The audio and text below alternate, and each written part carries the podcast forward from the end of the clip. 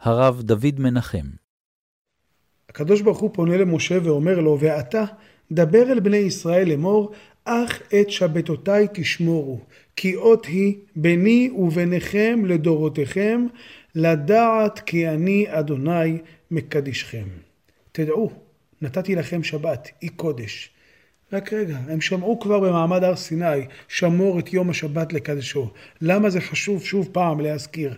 ובכלל, מה פירוש המילה לדעת כי אני השם מקדישכם? חכמים בגמרא, במסכת שבת, בדף י', אומרים, אמר רב, הנותן מתנה לחברו, צריך להודיעו. שנאמר, לדעת כי אני השם מקדישכם. אתה רוצה לתת מתנה? תודיע לו שנתת לו מתנה. וכך אמר הקדוש ברוך הוא למשה, מתנה טובה יש לי בבית גנזי, ושבת שמה, ואני מבקש לתנה לישראל, לך והודע להם. זאת אומרת, שהידיעה הזו היא ידיעה בדבר שוויה של המתנה. בלי הידיעה הזו זה כביכול לא ניתנה המתנה. מה יש בידיעה הזו?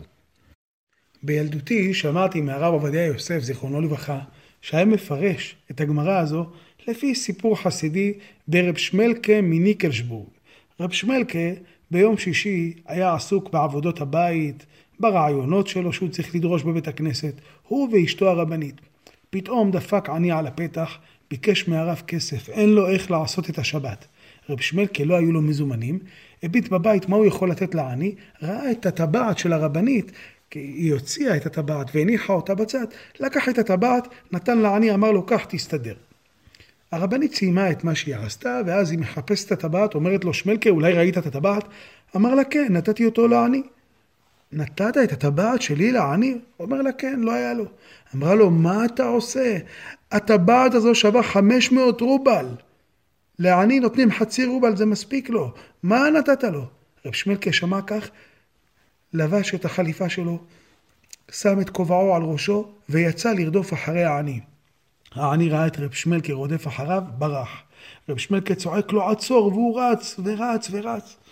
בסוף רב שמלקה תופס אותו וכולו מתנשף. אומר לו, תשמע, הטבעת הזו יקרה, היא שווה 500 רובל. מי שייתן לך פחות מ-500, אל תמכור, אל תהיה פראייר. תיזהר שלא יעבדו עליך. רב שמלקה חזר לבית, אשתו אומרת לו, נו, החזרת את הטבעת?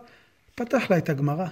אמר לה, תראי מה כתוב, הנותן מתנה לחברו, צריך להודיעו. אני כמעט נכשלתי, נתתי לו מתנה, אבל לא הודעתי לו כמה היא שווה. עכשיו הודעתי לו כמה היא שווה, הוא ידע למכור אותה במחיר ההגון לו. אם נחזור לדברי הגמרא, הנותן מתנה לחברו צריך להודיעו. הקדוש ברוך הוא הודיע לנו מהי השבת.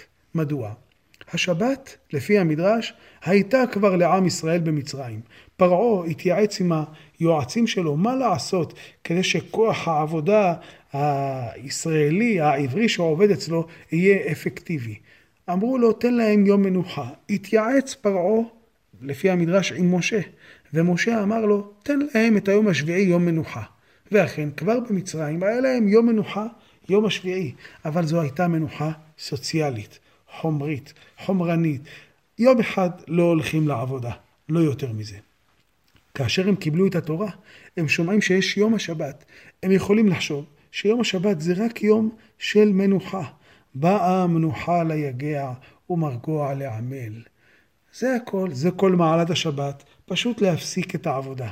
ולא היא, יום השבת זה יום של התעלות, יום מנוחה לחי העולמים.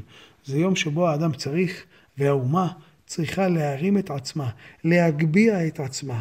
לא עבודה סוציאלית, זה פרעה גם יכול לתת, זה גם אה, המדינה יכולה לאפשר.